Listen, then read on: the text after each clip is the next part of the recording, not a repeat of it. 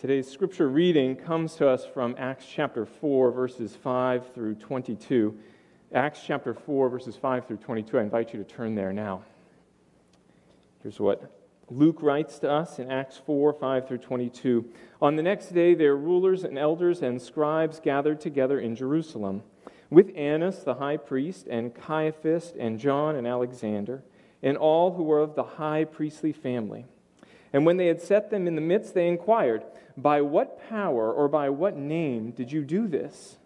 Then John, fill, uh, pardon me, then Peter, filled with the Holy Spirit, said to them, Rulers of the people and elders, if we are being examined today concerning a good deed done to a crippled man, by what means this man has been healed, let it be known to you, to all of you, and to all the people of Israel that by the name of Jesus Christ of Nazareth, whom you crucified, whom God raised from the dead, by him this man is standing before you well. This Jesus is the stone that was rejected by you, the builders, which has become the cornerstone.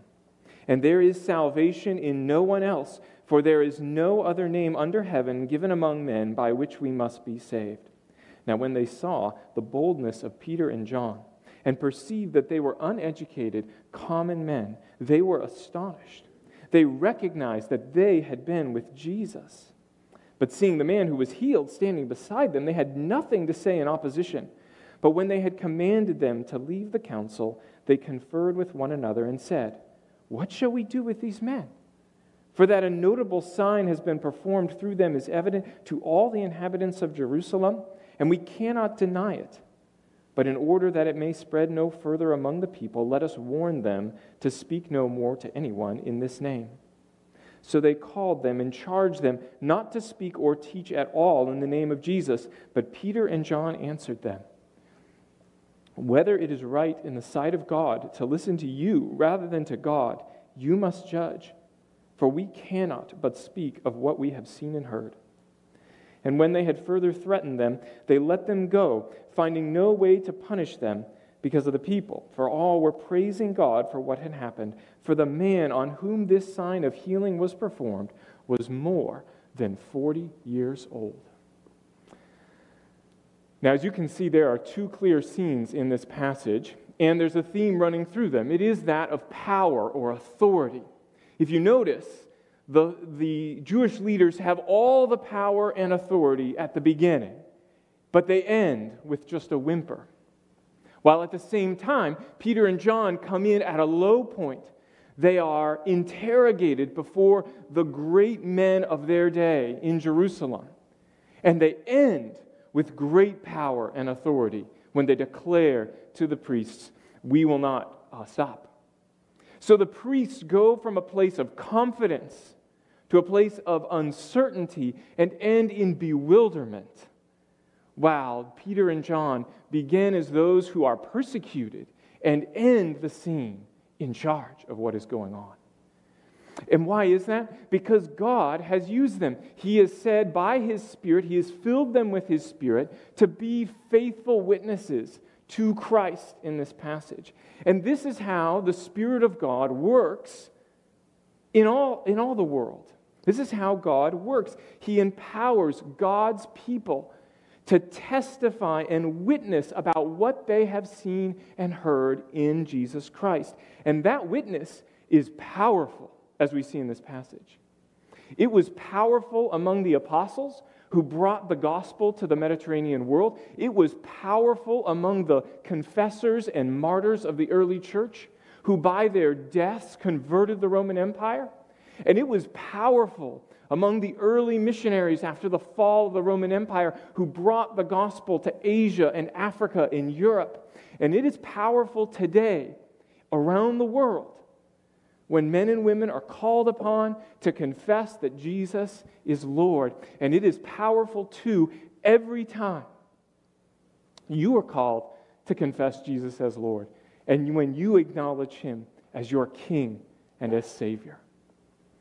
So, if, dear friends, you feel inadequate for the task of witnessing to Jesus Christ today, in our day and age, this text is for you.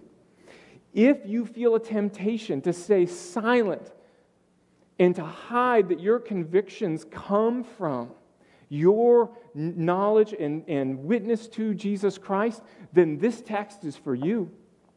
And if on the other side, you are really confident in your opinions and think you know how the world ought to be run, this text confronts us and says the thing God calls us to witness to is what we have seen and heard in Jesus Christ and nothing more.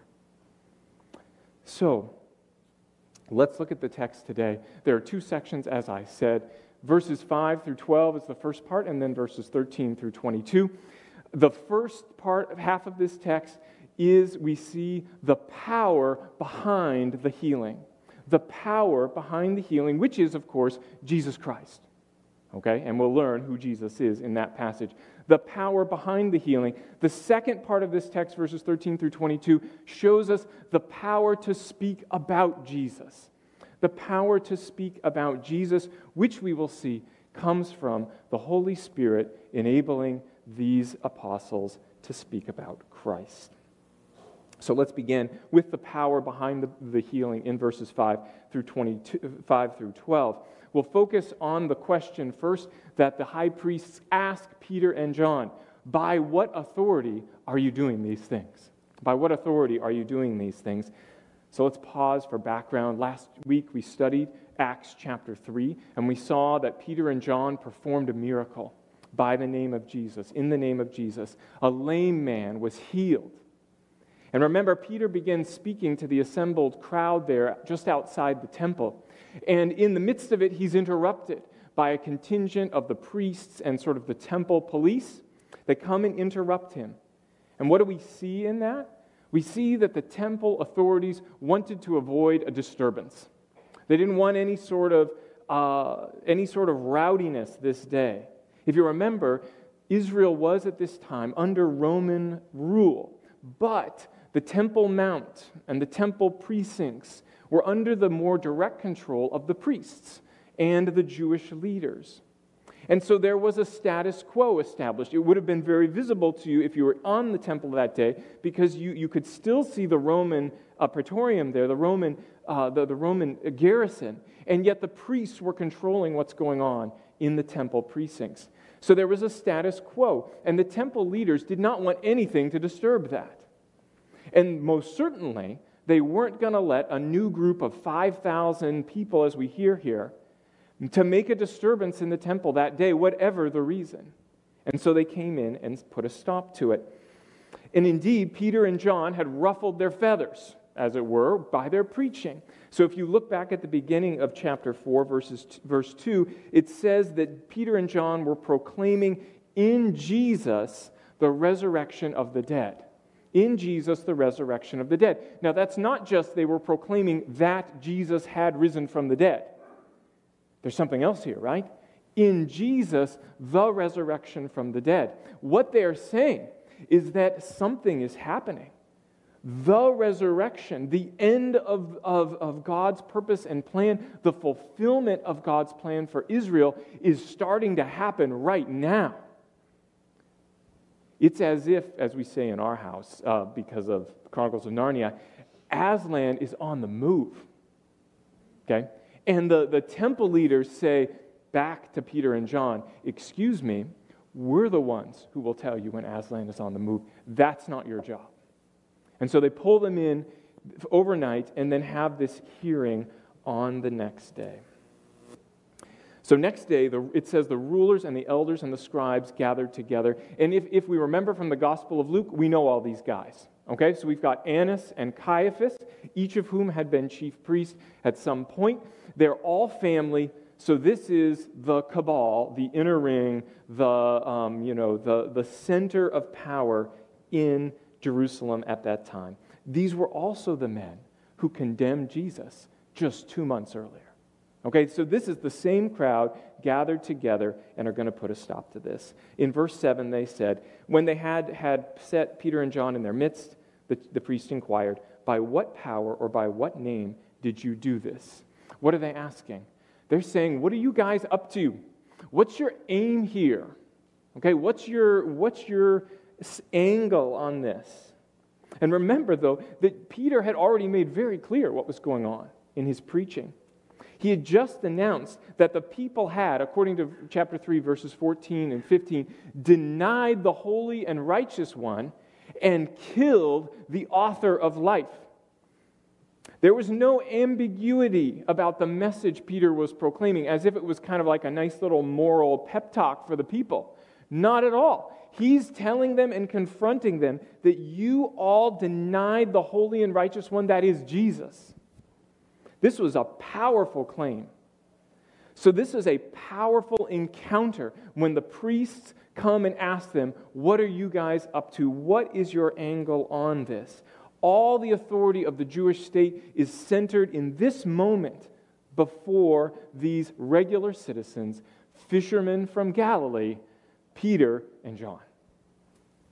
And the leader's concern, as in the case of Jesus, was keeping the peace, maintaining the status quo, no ripples on the surface of their um, lives. Remember how Caiaphas, the high priest, said this about Jesus, recorded for us in John 11, 49 through 50. Do you remember what he said? It is better for one man to die than for the whole nation should suffer. What's Caiaphas' interest? We don't want to ruffle feathers with the Romans. We want to maintain the status quo. So it's better to unjustly kill one man in order to save all this beautiful stuff that we've put together. That's his interest here. And so, in a sense, they ask Peter and John, why don't you just go back to fishing in Galilee and let us take care of the big stuff here? This is out of your league, it's not your ball game. Go home, as it were. And so, Peter responds in, verse, eh, in verses 8 through 12. In verses 8 through 12. And he's going to say that true healing is in the name of Jesus, the cornerstone. True healing is only in the name of Jesus, our cornerstone. Look at three little aspects of this next, next section. In the first verse, verse 8, it says, Peter, filled with the Holy Spirit, said to them. So already we see God's at work here. The Holy Spirit is working. If you remember, in Acts 1 8, Jesus had promised the disciples that, that in not a little time later, the Holy Spirit would come upon them. And we saw that fulfilled on the day of Pentecost. But is this, is this the same thing? No, it's something a little different, right? Peter is filled with the Spirit. It's, it's not the new coming of the Holy Spirit, nor is it what we see in Acts chapter 6, verse 3, in Acts chapter 6, verse 3, we're introduced to Stephen and the other men who are appointed to serve the church, and it says that they are full of the Spirit and of wisdom. So, there, full of the Spirit means proven character. That's who these guys were. It's something you could observe over time. But between those two different ideas about the Spirit's work, we have what happens to Peter here. In this moment, he is filled with the Spirit and then speaks. And this is exactly what Jesus was talking about when he talked about the Spirit coming for, uh, for his people and how he would use them. This is in Mark chapter 10, verses 19 through 20. Mark chapter 10, verses 19 through 20. You remember how Jesus talked about this? When they deliver you over, that is, when they hand you over to authorities do not be anxious how you are to speak or what you are to say, for what you are to say will be given to you in that hour. For it is not you who speak, but the Spirit of your Father that is speaking through you. And so that's what's going on with Peter and John. The Spirit comes and empowers this witness. He uses Peter for his purposes. And all of this is under God's control. Peter and John are not here by accident. God has brought them to this moment. He's put them before the high council, and it is also not an accident when you are confronted with uh, uh, regarding your faith and called to be a witness to Christ. And in the same way that Peter and John are filled by the Spirit in order to witness to Christ, so also are his people when they are witnessing to Christ. God the Father leads and governs these circumstances and then gives power to his people by the power of the Holy Spirit. So that's the first part. Peter speaks by the Spirit. God is in control of this situation. Then, secondly, the name of Jesus healed this man in verse 10. The, name of Jesus healed this man. So if you remember in chapter 3, Peter and John are very clear about this when they heal him. They say, chapter 3, verse 6, Peter says, I have no silver and gold, but what I do have I give you in the name, what? Of Jesus of Nazareth, rise up and walk. So it's very clear the authority comes from. The name of Jesus here just is his authority, it's his power. And Peter's explicit that this comes just from Jesus. And he means by that that Jesus is the center of God's purpose and plan for the world. He means by that Jesus is the center of God's purpose and plan in the world. And he, he, he explains that here in the text. He says, he begins with what they know in verse 10 by the name of Jesus Christ of Nazareth, whom you crucified and whom God raised from the dead. In a sense, Peter is telling them notice, God exalts the person whom you crucified. The person who you despised, God has raised up. You thought you could control him, that is Jesus, but God was really in control of every moment. God has declared the one worthy whom you thought was worth less. And then Peter turns to the scripture and says, and that's exactly what God does in all his plans. That's what God does in his plans. This pattern is not new. This is what God does throughout his history. And he quotes a Bible verse that everyone in the room would have known Psalm 118, verse 22. The stone that the builders rejected has become the cornerstone. Whether it's the cornerstone or the top of an arch, the keystone, doesn't matter, right? It's the keystone. It's the one we need to have. The stone which the builders rejected has become the cornerstone. He wants to say that Jesus is the center of God's purpose and plan. Just as the psalmist was surrounded by enemies, and yet the Lord delivered him, so also with Jesus. These very leaders, Annas and Caiaphas, were the enemies who surrounded the servant of the Lord, but who have now been defeated. If you look with me in Psalm 118, uh, Psalm 118, verse 22, we'll, we'll go a little bit before then. Psalm 118, verse 10. Um, Psalm 118, verse 10, I'll start there. This verse actually applies to a lot of things. Um, Psalm 118, verse 10 All nations surrounded me. In the name of the Lord, I cut them off. Um, I often think of that when I'm driving in Hanoi, Vietnam, when in a motorbike with people coming in every different direction. But it's not right. That's not David's meaning here. All nations surrounded me. In the name of the Lord, I cut them off. Let's see how he says this. Skip a few verses down. Verses 13, verse 13. I was pushed hard so that I was falling, but the Lord helped me. And then the conclusion, beginning in verse 21 I thank you that you have answered me and have become my salvation. The stone that the builders rejected has become the cornerstone. And this is the Lord's doing. It is marvelous in our eyes. And so this day, the day on which the stone the builders rejected has become the cornerstone, is the day that the Lord has made. Let us rejoice and be glad in it. God's work here is marvelous. It's a reason to rejoice. Why? Because God defends his people. He lifts them up when they are cast down. He takes the person whom others have rejected and uses that person for his glory. God does not listen to the general opinion. He doesn't take a poll of prominent leaders and decide what the consensus is. Rather, he steps into history and he vindicates his servants, even when the entire world lines up against them. The very one who is rejected becomes the centerpiece of his plan. The stone that is tossed aside by the builders as worthless ends up being the very cornerstone in God's building. And that is what has happened in Jesus Christ, says Peter to us.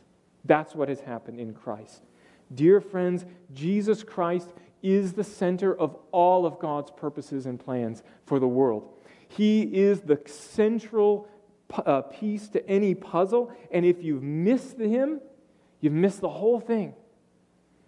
And the good news is, there's nothing tricky here, right? This is not a riddle or an enigma. It's not hidden that you have to climb a mountain and find it. Rather, Christ came and proclaimed good news to the world, and even especially to the poor, as it says.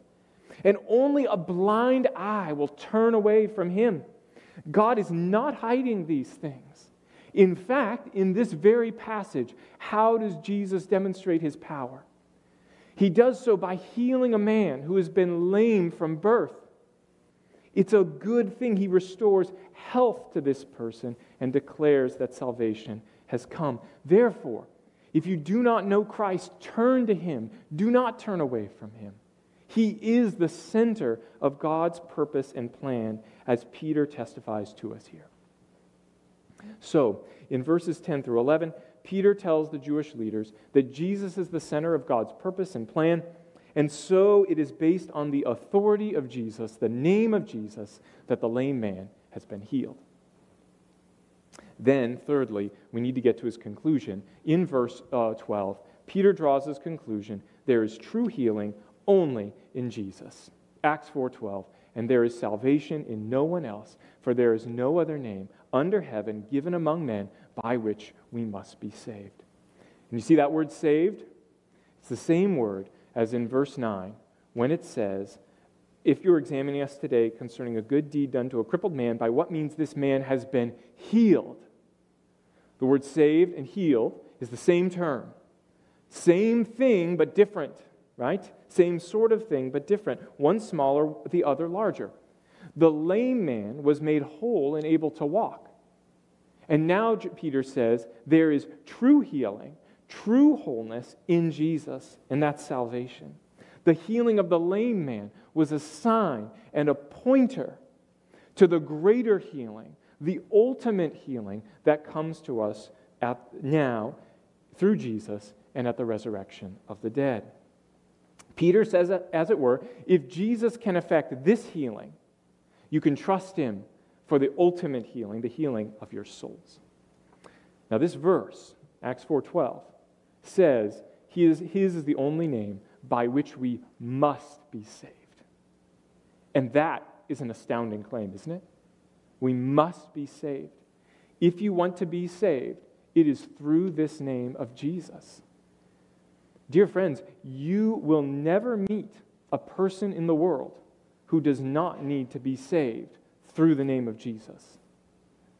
And that exclusivity has been and is one of the greatest stumbling blocks for people when they hear the good news about Jesus. The Romans never understood why the Christians couldn't just worship their little god Jesus in private, but still worship the Roman gods in public. The Eastern nations, both classically and today, do not understand, wonder why Christians insist on exclusive devotion to this God Jesus rather than adding him to a pantheon, as in Hinduism, or rather using his teaching in order to give us a good life, as in Buddhism. In fact, for us, in Vietnam, the most difficult or at least challenging part of evangelism is convincing people that belief in Jesus Christ is all encompassing. It takes over your whole life. It's not just a little part of your life. And in fact, this doesn't really come out for many people in Vietnam until they are asked to stop worshiping their ancestors in the way that Vietnamese culture does, involving lighting incense, praying, and, and bowing before a family altar. Only then does the radical claim of Acts 4:12 come out that there must be salvation only in this man Jesus, and therefore our worship must be directed only to the God of the Bible. And then in our own contemporary culture, Acts 4:12 is an astounding claim and is offensive. So I can think of at least two ways in which that can be the case today. The first is on this word salvation. What on earth do we mean by salvation? Our culture will ask, What good is this thing you call salvation for me in the here and now today? How does it solve my problems and say the problems of my neighborhood? You can, you can pick what you want. I want to see an end to poverty, or justice, or proper care of the earth, or a healthy family, a fit body, or simply to get ahead of my neighbors. And Peter explains, though, that the final problem of humanity is a moral one. It's something to do with who we are as human creatures who have fallen away from God. And Pastor Daryl brought this out very clearly last week in Acts chapter 3 because Peter says the answer is what? Repentance. You only repent if you recognize your own wrongness. In Acts 3 19 through 20, it says, Repent therefore and turn back, that your sins may be blotted out. Your sins may be blotted out. So, this gospel promises salvation. That is a renewed and proper relationship with the Creator God, who is now called our Father. And we have to emphasize over and over again that this is not like a new diet plan or an exercise plan, or a get rich quick scheme, or a blueprint for a healthy marriage, or even an effort at finding your true self. Salvation is an admission, it requires us to admit our own sinfulness and seek reconciliation with God. And because we see that as the primary problem for humanity, we have to say there is salvation in no one else. Second, then, a second objection to Acts 4:12 could be summarized in the phrase, "How dare you?" Okay, how dare you tell me that I must be saved in this way? How dare you? That's the great scandal of this verse is to insist that it applies to everyone. In fact, we see it in this text. The Jewish leaders here all believed in the God of Israel. But Peter proclaims that something new has happened all of Israel's history is summed up into this moment when Jesus died, was buried, and rose again. Because all of God's plans have come to fulfillment in this man, Jesus, Peter says, and because he was raised from the dead with power as a demonstration that this new life is coming into the world, and because he is now taken back into heaven and seated at the right hand of God and will one day come to judge the living of the dead, therefore, Salvation is found only in Him. There's no other name of equal worth or value. So when our culture demands, How dare you tell me that I need salvation? How do we answer? How would Peter answer here? I think he tells the priests and the leaders here that what has happened in Jesus Christ is simply not the sort of thing that's up to our opinion.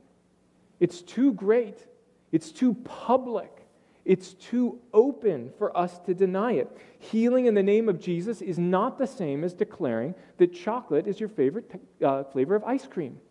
Right? It is something that impinges itself on us, like someone yelling a warning that there is a tsunami coming and we have to flee to higher ground.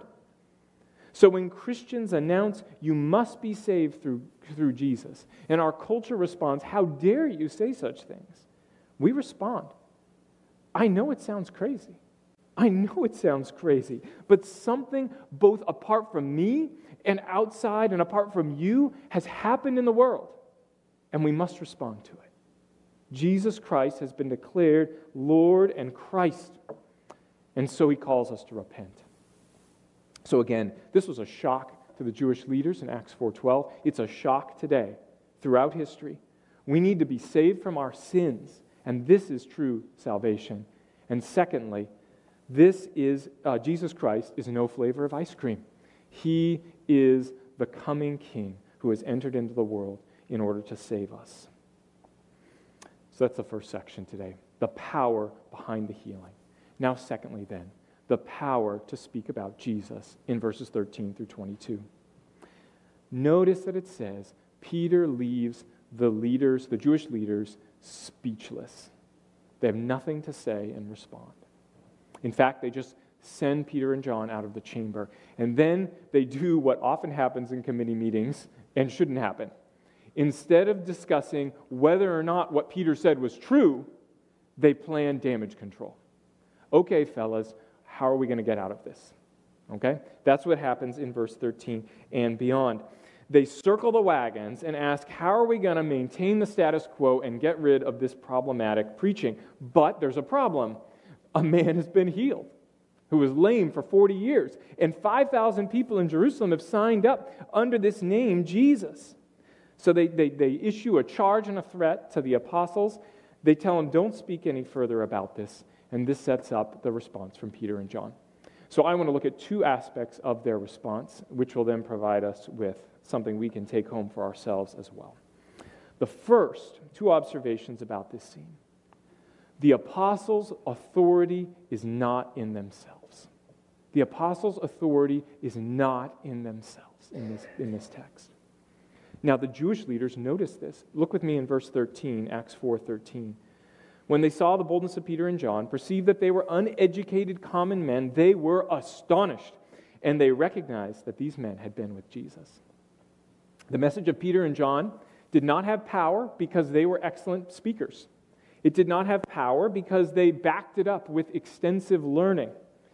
It didn't come with power because they were recognized authorities in their community. They had never built up a multi million dollar business. They had never invented a popular technology. They had never won on a reality show, nor were they drafted first round to a professional sports team. Peter and John lacked all authority, whether by birth or wealth or privilege or status. They're not convincing because their presentation is aesthetically pleasing or because they know how to time their jokes and illustrations.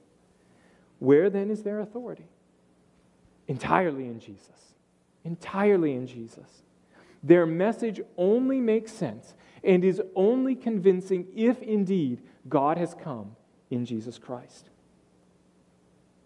They speak only because God has first spoken, and his word cannot be ignored. And that's how they explain it in verse 19.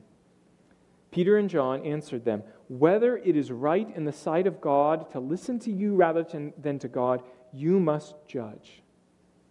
Notice, not only do the apostles not have authority to speak by the standards of this world, they don't even claim to have that authority themselves. There's no claim to their own intelligence anywhere in the passage.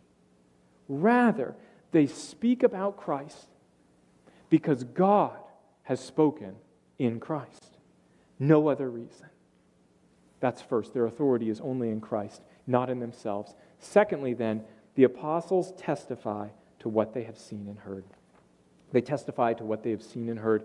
Verse 20, it says then, um, at the end of verse 19, whether it's right in the sight of God to listen to you rather than to God, you must judge, for we cannot but speak about what we have seen and heard. So, what are these apostles?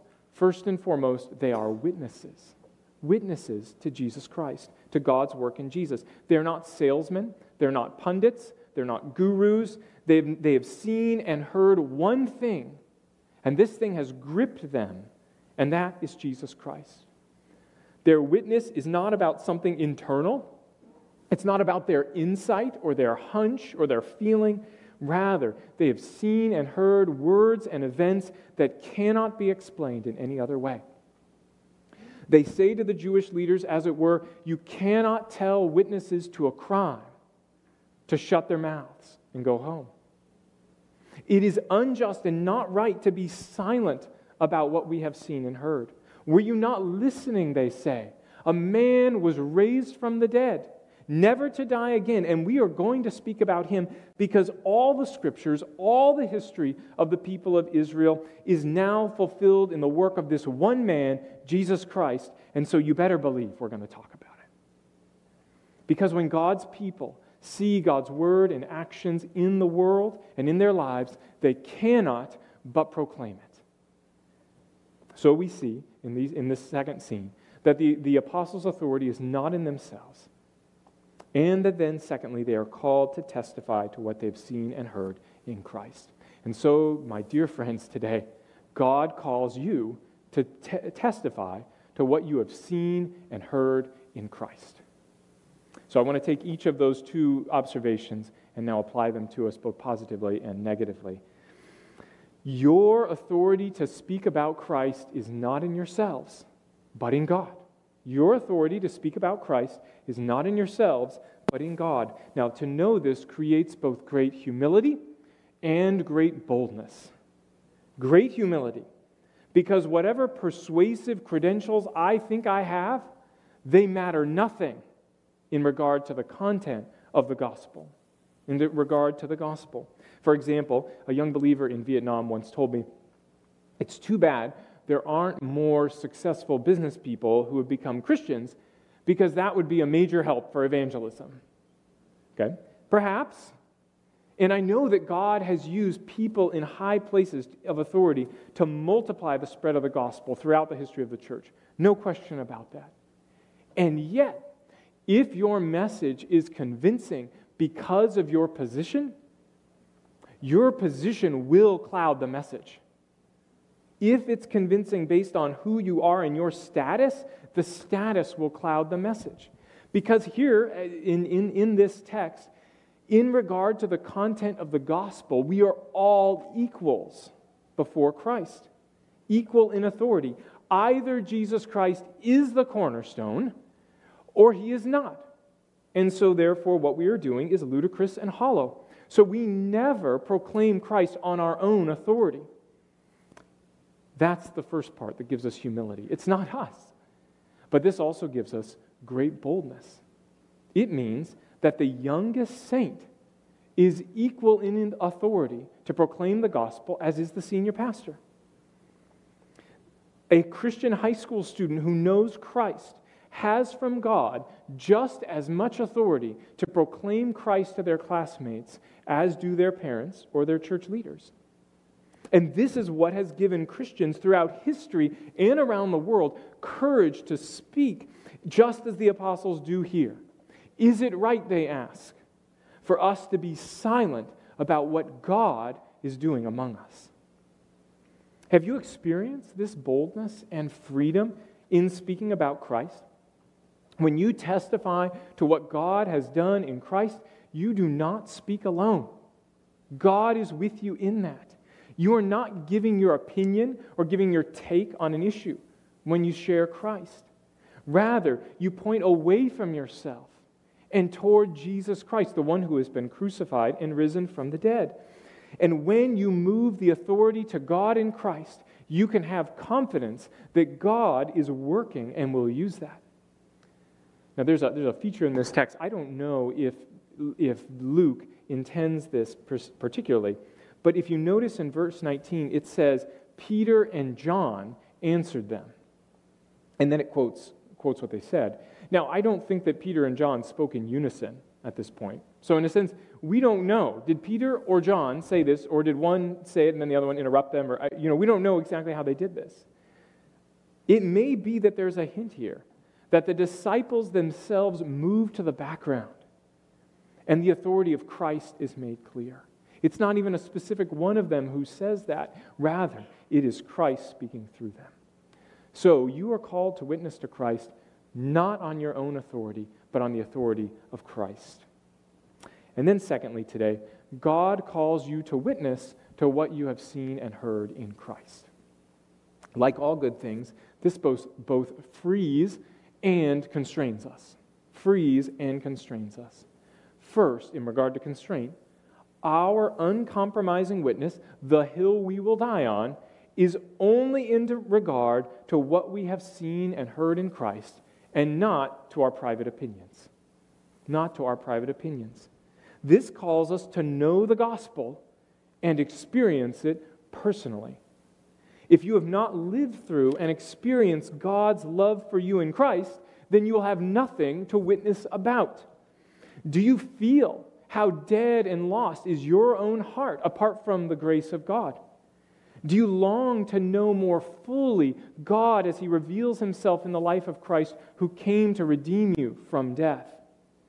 And have you experienced the powerful rhythm of confession and repentance and faith? In other words, do you know the triune God, God the Father and Son and Holy Spirit, who are all three working together as one for your salvation? And I say this because there is a temptation, and there has been a temptation, to make Christian witness center on our private opinions about what makes for a better life, a better family, even a better country.